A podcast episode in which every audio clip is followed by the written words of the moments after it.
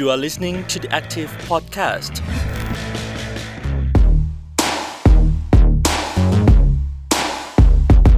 สวัสดีคุณผู้ฟังค่ะ อูมสสิธรสุขบดนะคะ พบกันอีกครั้งค่ะกับรายการเรื่องเล่าเรียนพอดแคสต์ จากความร่วมมือของ The Active ไทย PBS กับเครือข่ายก่อการครู โดยคณะวิทยาการเรียนรู้และศึกษาศาสตร์ มหาวิทยาลัยธรรมศาสตร์ค่ะ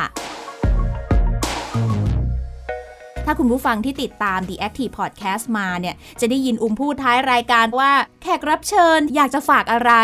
ว่าตัวเองอยากจะเป็นส่วนหนึ่งในการขยับขยื่นการศึกษาไทย และอยากจะฝากถึงฝ่ายนโยบาย ถ้ามีโอกาสแล้วอุ้มจะเอาสิ่งที่ฝากเนี่ย ไปบอกกับฝ่ายนโยบายแน่นอน แล้ววันนี้ค่ะอุ้มก็ได้รับโอกาสนั้นจริง ๆ ค่ะ จากดรอัมพรพินสาค่ะ เลขาธิการคณะกรรมการการศึกษาขั้นพื้นฐานคนปัจจุบัน หรือเรียกสั้นๆว่าเลขาธิการกพทนะคะ สวัสดีท่านอัมพรพินสานะคะ หรือว่าดรอัมพรค่ะ ครับยินดี วันนี้ค่ะเราจะคุยกันว่าด้วยเรื่องผู้เรียนคนสำคัญค่ะ รู้สึกดีใจมากๆ เลยที่ได้มีโอกาสนั่งคุยกับ ดรอัมพร ซึ่งก่อนหน้านี้ในรายการเราเคยได้นำเสียงสัมภาษณ์ของท่านอัมพรมาให้คุณผู้ฟังได้ฟังในรายการแล้วบางช่วงบางตอน เกี่ยวกับทิศทางการเปลี่ยนหลักสูตรใหม่ จากหลักสูตรแกนกลางการศึกษาขั้นพื้นฐานปี 2500 51อะค่ะ ไปสู่การเปลี่ยนหลักสูตรการศึกษา บนฐานสมรรถนะในปีการศึกษา 2565 วันนี้ก็เลยจะคุยกันยาวๆ ทั้งในเรื่องของหลักสูตร แล้วก็นโยบายต่างๆ ที่เกี่ยวข้องกับการศึกษาไทยนะคะ ก่อนที่เราจะไปถึงเรื่องนโยบายอยากรู้เรื่องนี้ก่อนเลยค่ะว่า ไม่มีใครรู้เลยว่าท่านอัมพรเนี่ยเป็นครูอัมพรมาก่อนแล้วเป็นโรงเรียนต่างจังหวัดด้วย วันนี้ผมมาเป็นเลขากปทเนี่ย ก็อยากจะเรียนว่าผมเองนั้น ก็เป็นประชากรที่อยู่ห่างไกลกันดานอยู่ที่จังหวัดบึงการ เราก็ผ่านเครื่องมือที่หล่อหลอมตัวเรามาก็คือเป็นเรื่องของการศึกษา การศึกษาในทัศนะของผมก็คือว่าที่เป็นคนชนบทก็คือเป็นคนโชคดี เราได้เรียนรู้วิชาที่เป็นทักษะชีวิต ผ่านประสบการณ์ ผ่านคุณพ่อคุณแม่ ผ่านพี่น้องที่อยู่ในครอบครัวเดียวกัน ผ่านกิจกรรมนะครับในการ ดำรงชีวิตก็สอนให้เราได้ได้เรียนรู้ว่าอะไรถูกอะไรผิด อันนี้ย้อนไปนานแค่ไหนคะ40 ปีที่แล้ว โอ้โห ไกลครัจบริง ๆ ด้วยค่ะ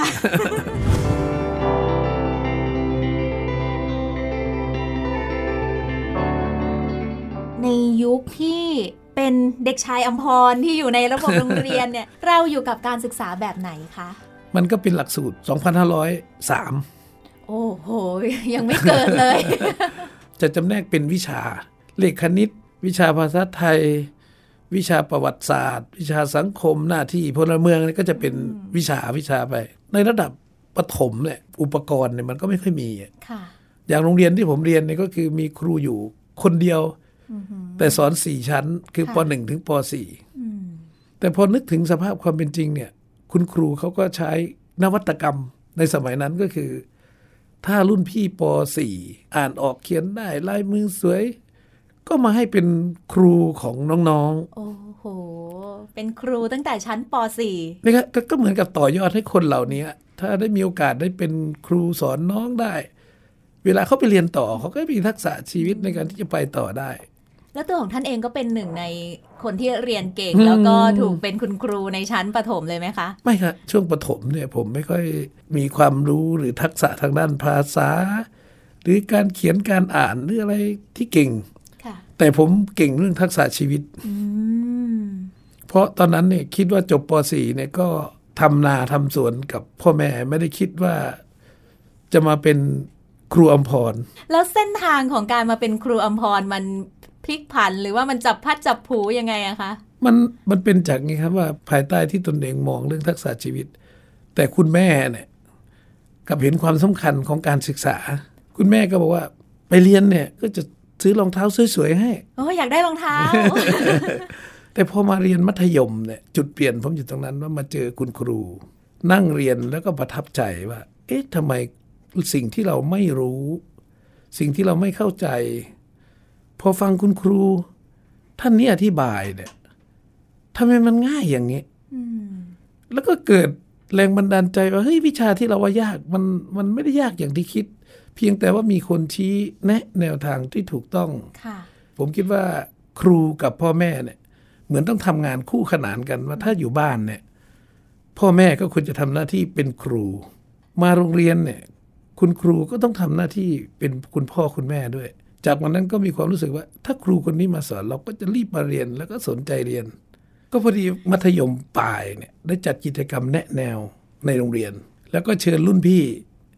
จากมหาวิทยาลัยขอนแก่น จากจุฬาจากธรรมศาสตร์ที่เป็นสิทธิ์เก่าอะค่ะมาแนะนำว่าพี่เขาเรียนเอกอะไร คณะอะไร เตรียมตัวอย่างไรเขาจึงสอบได้ เราก็เห็นพี่เขาแต่ละคนแต่ละคนแล้วก็มาดูตัวเองว่าเอ๊ะเราก็น่าจะ ทำได้อะพอคิดอย่างนี้เสร็จก็ออกแบบตั้งตารางการเรียนตนเอง แล้วก็มุ่งไปที่วิชาที่เขาจะใช้ในการสอบเข้าค่ะจากนั้นก็เอ็นทานเข้ามหาลัยขอนแก่น ก็ไปเรียนสาขาศึกษาศาสตร์ และกลายเป็นครูอัมพรก็ในที่สุด ถูกต้อง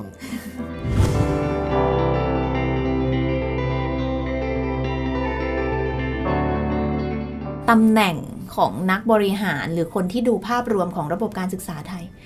นูรู้สึกว่าใครมาอยู่ตำแหน่งนี้ไม่ค่อยถูกชม ตัวของ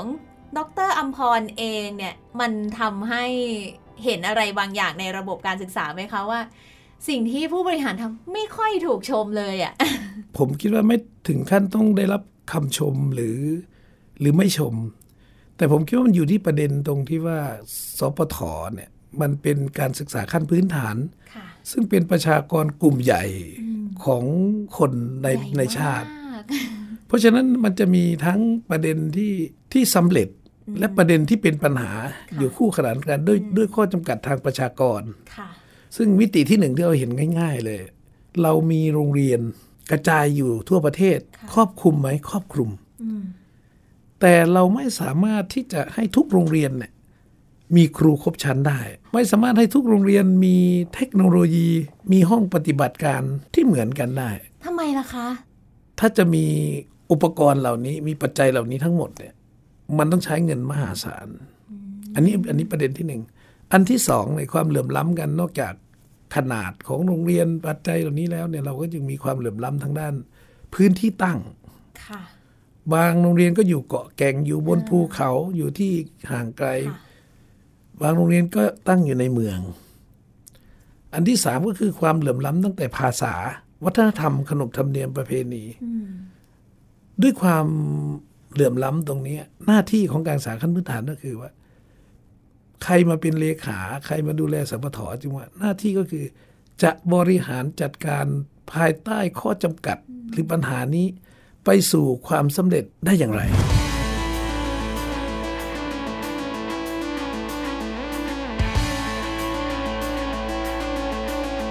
วันเนี้ยเราคุยกันเรื่องผู้เรียนคือคนสำคัญ เมื่อกี้คุณครูอัมพรหรือว่าดรอัมพรเนี่ยก็บอกถึงว่าทำหน้าที่ของตัวเองเพื่อทำให้ผู้เรียนเป็นคนสำคัญนี่แหละ และจังหวะนี้มันเป็นกระแสมากๆเลยค่ะท่าน เกี่ยวกับการสอบของนักเรียนที่จะเข้ามหาวิทยาลัย ปีการศึกษา 2564 อย่างที่พูดถึงความเหลื่อมล้ำแล้วก็มาเจอโควิด -19 อะไรอย่างนี้ด้วย หนูมีโอกาสได้ไปเจอกับ เด็กๆ บางคนที่เขาไปยื่นร้องต่อศาลปกครองสปทก็โดน เป็นหนึ่งในนั้นด้วย ที่เลื่อนสอบนี่ทำไม่ได้เนี่ย คิดว่าน่าจะเป็นประเด็นเรื่องสอบของแกดแพทค่ะสอบเข้ามหาวิทยาลัย ไม่มีใครเลยที่ไม่อยากจะเลื่อนให้ค่ะแต่พอเลื่อนไปแล้วเนี่ยมันจะกระทบอะไร ตรงนี้เอามาคุยกันก็คือกลุ่มที่หนึ่งเลยก็คือกลุ่มที่ที่อยากจะจบไวค่ะมีงานทำก็คือกลุ่มของรุ่นพี่ กลุ่มรุ่นพี่ ก็จะเรียกร้องว่าเอ้ยขยายเปิดเทอมไปทำไม น่าจะเปิดเร็วๆ แล้วก็จะได้จบค่ะกลุ่มน้องๆก็จะบอกว่า เอ๊ะเนี่ยเราไม่ได้เตรียมตัวเลย น่าจะให้โอกาสในเราเตรียมตัวบ้าง เพื่อให้ให้เกิดการมีโอกาสค่ะและขณะเดียวกันกลุ่มน้องๆ กลุ่มเดียวกันเองนี่แหละ ก็จะมีความคิดอีกแบบหนึ่งว่า เนี่ยเราก็ประกาศไว้แล้วตั้งนานเป็นปีแล้วไม่ใช่เหรอว่าจะสอบวันนั้นวันนี้วันนี้ เราก็เตรียมตัวมาอย่างดีเลย ถ้าเลื่อนไปเนี่ยเราเองก็มีแผนที่จะไปทำนู่นนี่นั่น นั่นนี่ ก็อยากสอบไว้เพราะฉะนั้นความเห็นเนี่ยมันจะเป็นมีความแตกต่างออกเป็นสองกลุ่ม และนี่ก็ทำให้อย่างที่บอกว่าคนที่อยู่ในตำแหน่งบริหารก็จะโดนตลอถูกดถูกถูก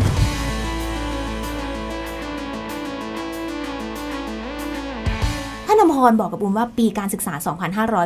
2565 การศึกษาขั้นพื้นฐานจะ เปลี่ยนไปใช้หลักสูตรการศึกษาฐานสมรรถนะ อันนี้ถามอีกทีหนึ่งค่ะ เพื่อที่จะบอกให้คุณผู้ฟังได้ทราบถึงว่า ตอนนี้ปีการศึกษา 2564 เนี่ยเป็นปีแห่งการเตรียมตัว และจะยกเลิกการนำคะแนนสอบโอเน็ตมาใช้ในการเรียนในระบบการศึกษาขั้นพื้นฐานแล้วยังไงบ้างคะเป็นเป็นเป็นสองประเด็นฮะก็คือเรื่องเรื่องการการสอบโอเน็ตวันนี้ไม่ได้ไม่ได้มีการยกเลิกการสอบโอเน็ตนะครับ การสอบโอเน็ตเป็นการวัดและประเมินผลระดับชาติ ซึ่งจัดโดยสทศค่ะซึ่งเป็นหน่วยงานกลาง ก็ดำเนินการวัดและประเมินผลในระดับป .6 ม .3 ม .6 อะแต่ที่ผ่านมาเนี่ยเดิมทีเนี่ยการสอบโอเน็ตถูกกำหนดให้เป็นส่วนหนึ่งของการตัดสินการการจบของนักเรียนค่ะแต่เนื่องจากในภาวะการโควิดเนี่ยท่านรัฐมนตรี เองก็มีความเห็นว่าเอ๊ะถ้าเรา เอาโอเน็ตเนี่ยยังมาเป็นส่วนหนึ่งอยู่ แต่ละที่แต่ละแห่งก็จัดการเรียนการสอนไม่เท่ากันความเหลื่อมล้ำก็มีอยู่แล้วเนี่ยงั้นก็ไม่ให้เอามาเป็นส่วนหนึ่ง แต่ให้เด็กนักเรียนหรือผู้ปกครองเนี่ยยังสามารถที่จะสอบโอเน็ตได้เหมือนเดิม โดยสมัครใจ สอบเพื่อวัดทุกควาวัดรู้สมรรถนะตัวตเองนเอง แล้วตรงนี้จะเป็นความชัดเจนในปีการศึกษาต่อ ๆ ไปเลยไหมคะ ว่าจะไม่นำมาเป็นตัวชี้วัดในการ สอบเข้าอัโรนนี้งเรียน อันอันนี้แน่นอน เพราะมันมันอยู่ในประกาศแล้ว เว้นแต่มีการปรับปรุงแก้ไขประกาศก็อีกเรื่องหนึ่ง เพราะประกาศมันมีผลตั้งบัดนี้เป็นต้นไป ทีนี้เราก็พบปัญหาที่ผ่านมาบางโรงเรียนบางแห่งเนี่ยพอถึงภาคเรียนที่สองมาเนี่ยก็ไม่ได้จัดการเรียนการสอนที่ให้นักเรียนได้มีโอกาสทดลอง มีโอกาสฝึกไปนู่นนี่ทำก็เอาเวตัวลาไปชี้ติวัดวเอาก็สอบมาติวอย่างเดียวค่ะมันก็เลยไม่ได้เป็นการเรียนแต่เป็นการติวเพื่อสอบอืม ถ้าอย่างนั้นก็วัดนี่ดี แต่ต้องวัดจากกระบวนการจัดการเรียนการสอนที่ที่เกิดจากการ active learning ที่มันให้เด็กนักเรียนได้ลงมือปฏิบัติ เสร็จแล้วแบบทดสอบเนี่ยค่อยมาวัดว่าเอ้ยเขามีทักษะนี้นี่เพราะแบบทดสอบบางอย่างมันก็วัดในเรื่องของความรู้ความจำความเข้าใจอ่าการวิเคราะห์สังเคราะห์การนำไปใช้ในมิติที่เป็นความรู้ค่ะแต่มิติที่เป็นการปฏิบัติเนี่ยมันก็ยังต้องวัดโดยการ จากสภาพจริงอยู่ อันนี้ก็คือเป็นข้อจำกัดที่เป็นประเด็นที่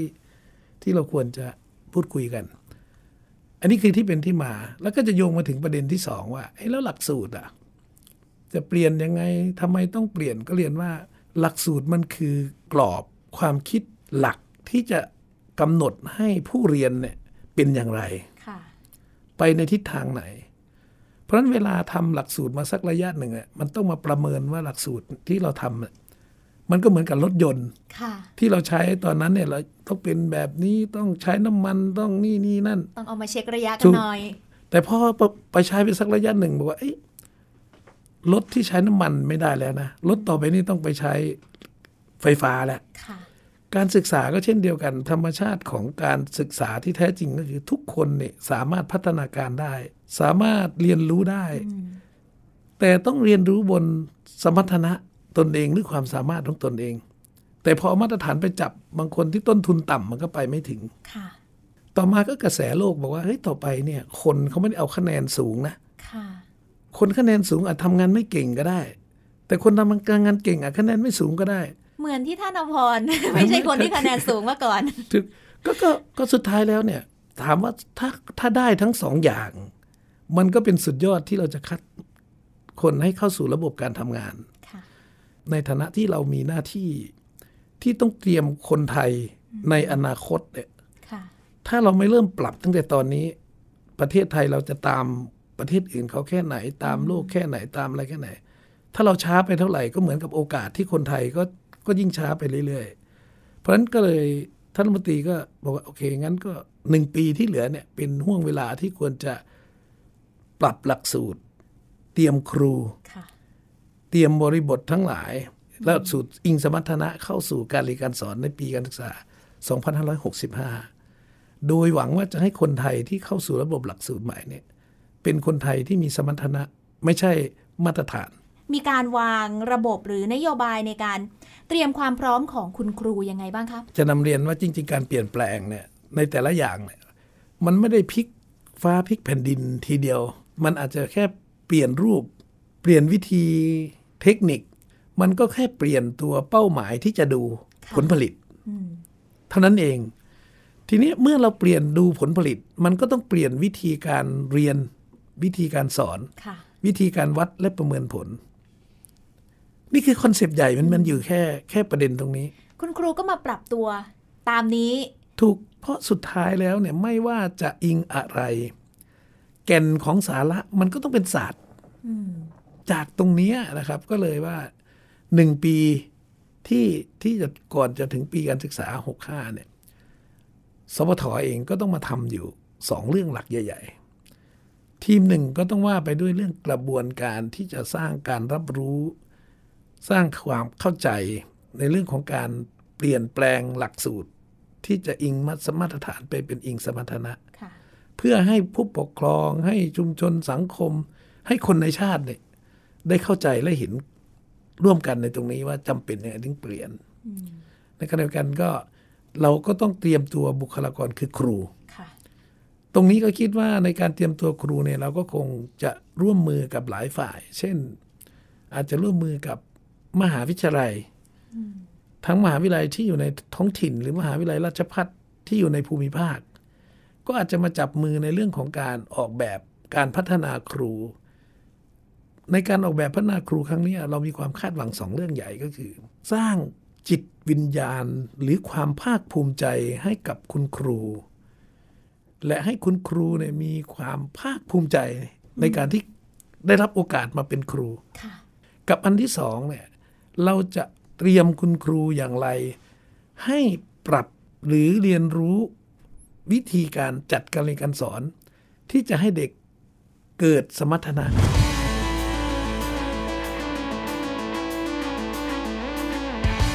ระบบครูเป็นระบบที่ใหญ่ แต่มีครูจำนวนไม่น้อยเหมือนกัน ที่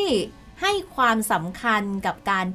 ทำให้ผู้เรียนเป็นคนสำคัญ แล้วมันก็ตรงกับคอนเซปต์เกี่ยวกับหลักสูตรฐานสมรรถนะเลย ชื่อว่าเครือข่ายก่อการครู ตรงนี้ค่ะ อูมีโอกาสได้ลงไปเจอคุณครูหลาย ๆ คนพยายามปรับรูปแบบการเรียนรู้ไม่จำเป็นจะต้องแบบมีเครื่องมืออะไรเยอะมากเลย แต่เขามีวิธีการที่จะทำให้เด็ก ๆ รู้สึกมีความสุขกับการศึกษามาก ๆ ในแต่ละพื้นที่ แต่ทีเนี้ยมันเป็นการจับกลุ่มกันของคุณครู แต่ละส่วนแต่ละพื้นที่ที่เห็นตรงกันมาสร้างเป็นเครือข่ายกันเห็นแบบนี้แล้วในส่วนนโยบาย อยากจะชวนคุณครูกลุ่มนี้ มาร่วมสนับสนุนหรือว่าอยากจะสนับสนุนคุณครูกลุ่มนี้ในการทำหน้าที่อย่างที่เราคาดหวังไว้ยังไงบ้างคะสุดยอดของความปรารถนาเลยที่ผมอยากเห็น ในโลกของการจัดการศึกษา โดยเฉพาะการศึกษาในเมืองไทยเราเนี่ย วันนี้เนี่ยถ้าเราพูดในเชิงนโยบายเนี่ย ผมคิดว่าในในอนาคตเนี่ยเราคงพูดได้เฉพาะประเด็นที่เป็นเป้าหมายที่เราคาดหวังอยากเห็นเด็กโดยรวมเป็นอย่างไร ค่ะ แต่ภาคปฏิบัติเนี่ย ผมอยากให้อยากเห็นคุณครูทุกคนเนี่ย ได้มีวิธีการ หรือมีนวัตกรรม มีความคิด มีวิธีการในการที่จะจัดการเรียนการสอน โดยที่คุณครูเขาเนี่ยคิดขึ้นมาเองค่ะ ภายใต้บริบทที่เขาอยู่ มากกว่าที่จะรอนโยบาย หรือรอวิธีการจากข้างบนที่จะไปใส่กรอบเข้าไปเพราะฉะนั้นยิ่งเห็นการก่อการครูของคุณครูไทยเราในวันนี้ ผมว่านั่นแหละคือจุดกำเนิดที่ดีว่าวันหนึ่งเนี่ย บุคคลสำคัญก็ดี หรือคนเปลี่ยนแปลงประเทศหลายคนในโลกใบนี้ค่ะไม่ได้เริ่มจากคนกลุ่มใหญ่ แต่เริ่มจากความคิดของคนหนึ่งคน แล้วก็ชวนคนอีกหนึ่งคนสองคนที่มีอุดมการณ์ร่วม แล้วมาทำบนพื้นฐานนั้นไม่ได้มีความคาดหวังว่าใครจะมายกยอค่ะใครจะมาว่าเราดีไม่ดี แต่เรามีความภาคภูมิใจที่เราได้ทำกับเด็ก ซึ่งเป็นเป้าหมายสำคัญของเรา เมื่อเห็นเด็กคนหนึ่งเขาเติบโตขึ้น และเป็นคนที่เขาจัดการเรียนรู้และประสบความสำเร็จ ผมคิดว่าครูนั้นน่าจะภาคภูมิใจ เพราะ เด็กนั้นสำเร็จด้วยมือเราสำเร็จด้วยทฤษฎีของเราด้วยค่ะนวัตกรรมของเรา ถ้าตรงนี้เกิดขึ้นมากมาย ผมคิดว่าต่อไป การที่บอกว่าเฮ้ยคุณครูไทยไม่เก่ง อาจจะไม่ใช่แล้วอะครูไทยนี่แหละเก่งที่สุด สามารถผลิตสื่อการเรียนการสอนจัดการเรียนการสอน โดยไม่ต้องรอเทคโนโลยีที่เบ็ดเสร็จมาให้ค่ะก็สามารถทำได้อะไรเงี้ยวันนี้หนูก็นึกถึงสอง ประเด็นหลักๆ ที่ส่วนใหญ่เวลาได้ฟังจากคุณครูหรือว่านักเรียน ก็จะมีสองส่วนที่เป็นข้อเสนอในเชิงนโยบายก็คือเรื่องของการกระจายอำนาจ วันนี้เท่าที่ฟังเนี่ยถ้าฟังจากที่ท่านอำพรบอก การกระจายอำนาจมันกำลังจะเกิด มันกำลังเกิดขึ้นแล้วแล้วมันเกิดขึ้นแน่ๆคุณครูอยากจะทำแบบไหนทำไปเลย ในทิศทางรูปแบบของตัวเอง อันเนี้ยเห็นชัดในทางนโยบายแล้ว อีกอันนึงมันคือความรู้สึกทุกข์จากระบบของคุณครูที่อยู่กับเด็ก เขาพร้อมที่จะอยู่แล้วก็พร้อมที่จะปรับ แล้วก็พร้อมที่จะหาเครื่องมือ แต่ตัวระบบเองมันยังมีอะไรบางอย่างที่ยังครอบอยู่เช่น คุณครูต้องไปทำงานเอกสาร คุณครูต้องไปทำรายงานนั่นนี่เยอะแยะ หนูว่าสิ่งเนี้ยท่านอภรน่าจะได้ยินมาเยอะแล้วแหละ เราจะสนับสนุนหรือจะทำยังไงกันได้บ้างคะ คือวันนี้เป็นโจทย์ใหญ่ ตั้งแต่วันที่ผมเข้ามารับตำแหน่งแล้วก็นึกถึงตอนเมื่อสมัยตัวเองเป็นคุณครูอะ แต่ก่อนคุณครูไม่ได้หนึ่งปีนี่จะมีส่งเปเปอร์สักครั้งหนึ่งที่เหลือคือสอนค่ะผมก็นึกถึงตอนนั้นว่าเอ๊ะจะทำยังไง จะทำให้คุณครูเนี่ย ได้ทำหน้าที่สอนอย่างแท้จริง ก็วันนี้ก็ก็มีวิธีการที่ให้คณะได้ไปศึกษาว่าอะไรคือสาเหตุที่ทำให้คุณครูต้องทำงานเอกสารเยอะแยะค่ะแล้วเอกสารเยอะแยะที่ว่านะมันเป็นเอกสารอะไรบ้างค่ะถ้าเราจะยกเลิก หรือเราตัดตัดออก หรือเราจะยุบรวมค่ะให้มันเหลือน้อยลงเนี่ย เราจะทำยังไง ตอนนี้ก็ได้ทำศึกษาเรียบร้อยแล้วว่า วันนี้ก็มีเอกสารที่เกิดจากคุณครูหลายหลายส่วนก็คือหนึ่งเอกสารนั้นเกิดจากหน่วยงานต้นสังกัด เอกสารนั้นเกิดจากหน่วยงานอื่น แต่มาใช้บริการโรงเรียน เพราะคิดอะไรไม่ออกก็มาบอกทำที่โรงเรียนนี่แหละ และอีกส่วนหนึ่งก็เป็นเอกสารที่เกิดจากกลไกที่ที่เกี่ยวข้องกับความก้าวหน้าอของคุณครูว่าต้องเก็บเอกสารต้องสะสมต้องเตรียมตัว ก็เลยได้ให้ทางคณะเนี่ยลองไปสังเคราะห์ดูว่า ต่อไปนี้เนี่ย อะไรที่มันลดได้ ก็ไปพบว่าถ้าเคลียร์ได้ทั้งหมดและออกแบบได้หมดเนี่ย คุณครูจะลดงานให้คุณครูมีหน้าที่สอนเนี่ยเกือบ40 วัน โห เพิ่มเออเวลาเหมือนเพิ่มเพิ่สิ่งมที่ทำให้ใช่คุณครูใช่ได้ไปอยู่กับเด็กๆใช่ได้มากใช่ขึ้นใช่ถึงใช่40ใช่วัน ก็ถ้าทำตรงนี้ก็อาจอาจจะทันทีมันอาจจะยังไม่ทันทีค่ะแต่เราจะพยายามทำเรื่องนี้ อันนี้วิธีที่หนึ่งค่ะกับวิธีที่สองเนี่ย เราก็อาจจะเป็นมาตรการระยะสั้น ๆ ก็คือว่า ตัวผออเองหรือฝ่ายบริหารเองเนี่ย จะใช้คุณครูทำงานนอกการเรียนการสอนเนี่ย คุณครูต้องทำหน้าที่สอนให้จบก่อนอืม แล้วค่อยไปทำหน้าที่อย่างอื่นอืมไม่ใช่ทิ้งสอนแล้วไปทำหน้าที่ตรงนั้น อันนี้ก็เป็นอันที่สอง กับประเด็นที่สามเราก็พยายามจะหาบุคลากรอื่นที่ที่เข้าไปทดแทนค่ะอยู่ในหนึ่งในเป้าหมายที่เราจะทำให้คุณครูอยู่กับเด็กให้มากที่สุด และนี่ก็จะเป็นหนึ่งในเป้าหมายที่ อูมน่าจะได้ติดตามแล้วก็ช่วยทำอะไรได้บ้างในการสื่อสารร่วมครับกับทางสำนักงานคณะกรรมการการศึกษาขั้นพื้นฐานนะคะ วันนี้ที่คุยกันมาได้ความชัดเจนมาก ๆ แล้วก็ต้องขอบพระคุณ ดรอัมพรพินาสามาก ๆ ค่ะ หรือว่าคุณครูอัมพรในอดีต ที่เข้ามาร่วมพูดคุยเป็นคนเล่าเรื่องกับเราในวันนี้ ที่จะบอกให้คุณผู้ฟังได้รู้ แล้วก็อาจจะปรับความคิดใหม่เลยก็ได้นะว่าภาคนโยบายไม่ได้เข้าถึงยากเลย สามารถเข้าถึงได้และเสนอได้ด้วย รับฟังด้วยนะคะ สุดท้ายนี้มีประเด็นไหนที่ดรอัมพรอยากจะสื่อสารเพิ่มเติม หรือน่าจะเป็นประโยชน์กับการศึกษาครับสิ่งที่อยากจะสื่อสารก็คือวันนี้ผมอยากจะสื่อสารกับคุณครูทุกคนทั่วประเทศ และตอบโจทย์ผู้ปกครองทุกคนว่าการศึกษาขั้นพื้นฐานเนี่ย เรามีจุดมุ่งหมายที่ที่กำหนดเอาไว้ในหลักสูตร ชัดเจนค่ะแล้วบอกว่าอย่างเช่น อนุบาลเนี่ย เราก็บอกแล้วว่าคือเราต้องการให้นักเรียนเขามีความพร้อมค่ะทางด้านกายอารมณ์สังคมสติปัญญาอืมเนี่ยคุณครูก็มีหน้าที่ในการที่จะจัดการเรียนรู้ ให้เด็กนักเรียนนั้น เกิดสมรรถนะค่ะตรงนั้น และปหนึ่งสองสามเนี่ย เราก็บอกว่าให้เขาอ่านออก เขียนได้ค่ะคิดเลขเป็น แล้วก็ช่วยเหลือตนเองได้ ขึ้นไปสู่มัธยมต้นต้องให้เขาเลือกว่าเขาชอบอะไรค่ะโตขึ้นเขาจะเป็นอะไรอืมตอนม .4 ม .5 ม .6 ก็ต้องว่าให้เขาเรียนในสิ่งที่เขาชอบ และตัดสินใจจะไปทางไหน ถ้าคุณครูทุกคนน่ะได้เข้าใจตรงนี้ว่าเด็กคนหนึ่งเก่งอย่างเดียวก็เอาชีวิตไม่รอด ต้องดีด้วยค่ะ ถ้าได้ทั้งดีทั้งเก่ง แล้วก็มีทักษะชีวิต เขาก็จะเอาชีวิตรอดได้ เพราะฉะนั้นผมคิดว่าคุณครูเองต้องภาคภูมิใจว่าไม่ต้องติดหนังสือ แต่ให้ติดที่ตัวว่าทำยังไงเราจะจัดการเรียนรู้หรือประสบการณ์